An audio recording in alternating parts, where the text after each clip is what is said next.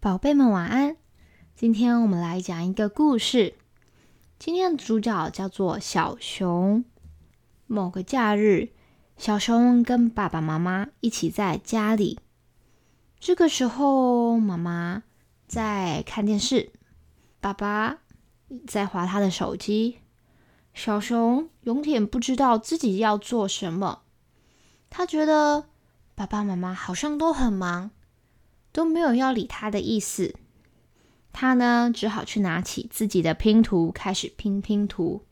拼了一下，他觉得自己解不开这个拼图，他叫了爸爸来帮忙他。爸爸跟他说：“小熊，爸爸现在有一点忙，可不可以等一下再帮忙你拼拼图呢？”小熊其实有一点失望，不过他想说：“那不然我去找妈妈来帮忙好了。”他问了妈妈说：“可不可以来帮忙他拼拼图？”妈妈跟他说：“小熊，可以等一下吗？妈妈现在这个节目看得正精彩呢。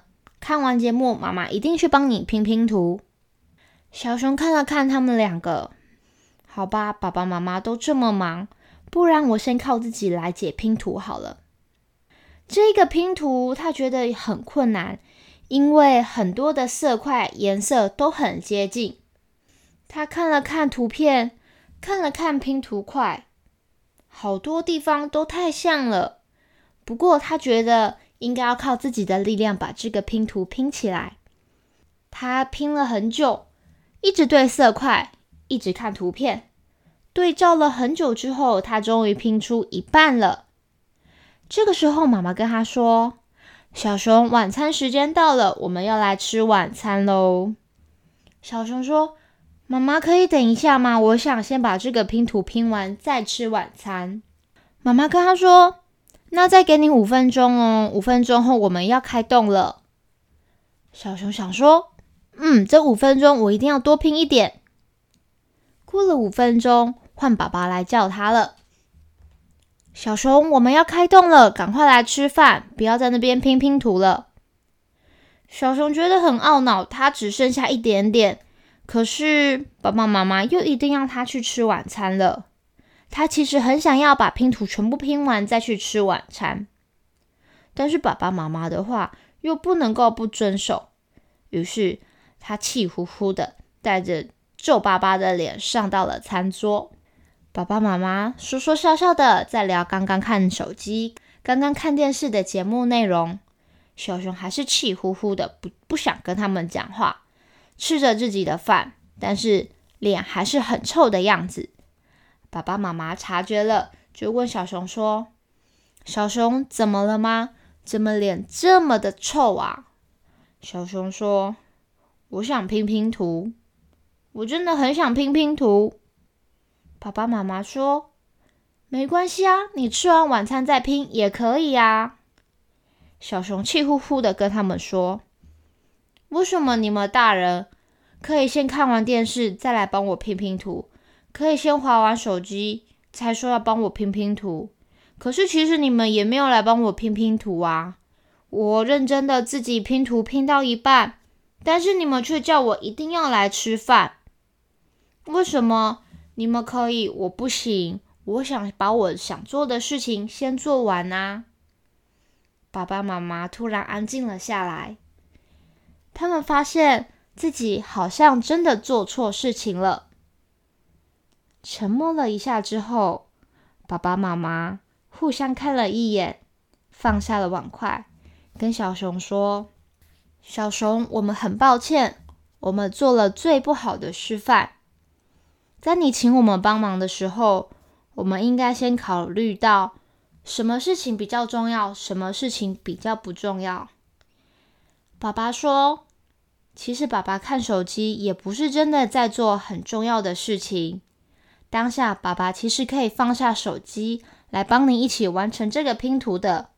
爸爸没有做到，很不好意思，请你原谅爸爸。爸爸下次会改进。”妈妈也跟小熊说：“小熊啊，对不起啦，妈妈其实电视节目可以晚一点再看，隔天也有重播啊。”所以其实好像也没有那么重要。我应该放下手边的事情，来帮忙你一起完成这个拼图的。小熊不好意思，妈妈下次一定会改进。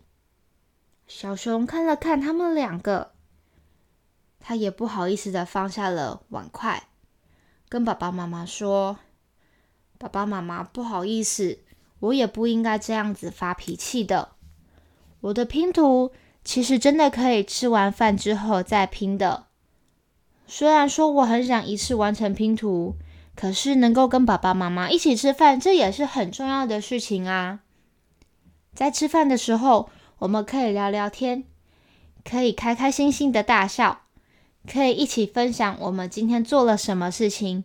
像爸爸可以说他划手机看到了什么有趣的新闻啊，妈妈也可以分享她看电视看到了什么有趣的节目内容。我也可以跟你们分享，说我拼这个拼图遇到了什么困难。还有我花了多久啊？对了，爸爸妈妈，等我们吃完饭，我再告诉你们一件事情。爸爸妈妈说好啊，那我们赶快把这顿饭吃完，我们再来听你要跟我们说什么事情，好不好？小熊说当然好啊，那我们来比赛，谁吃比较快。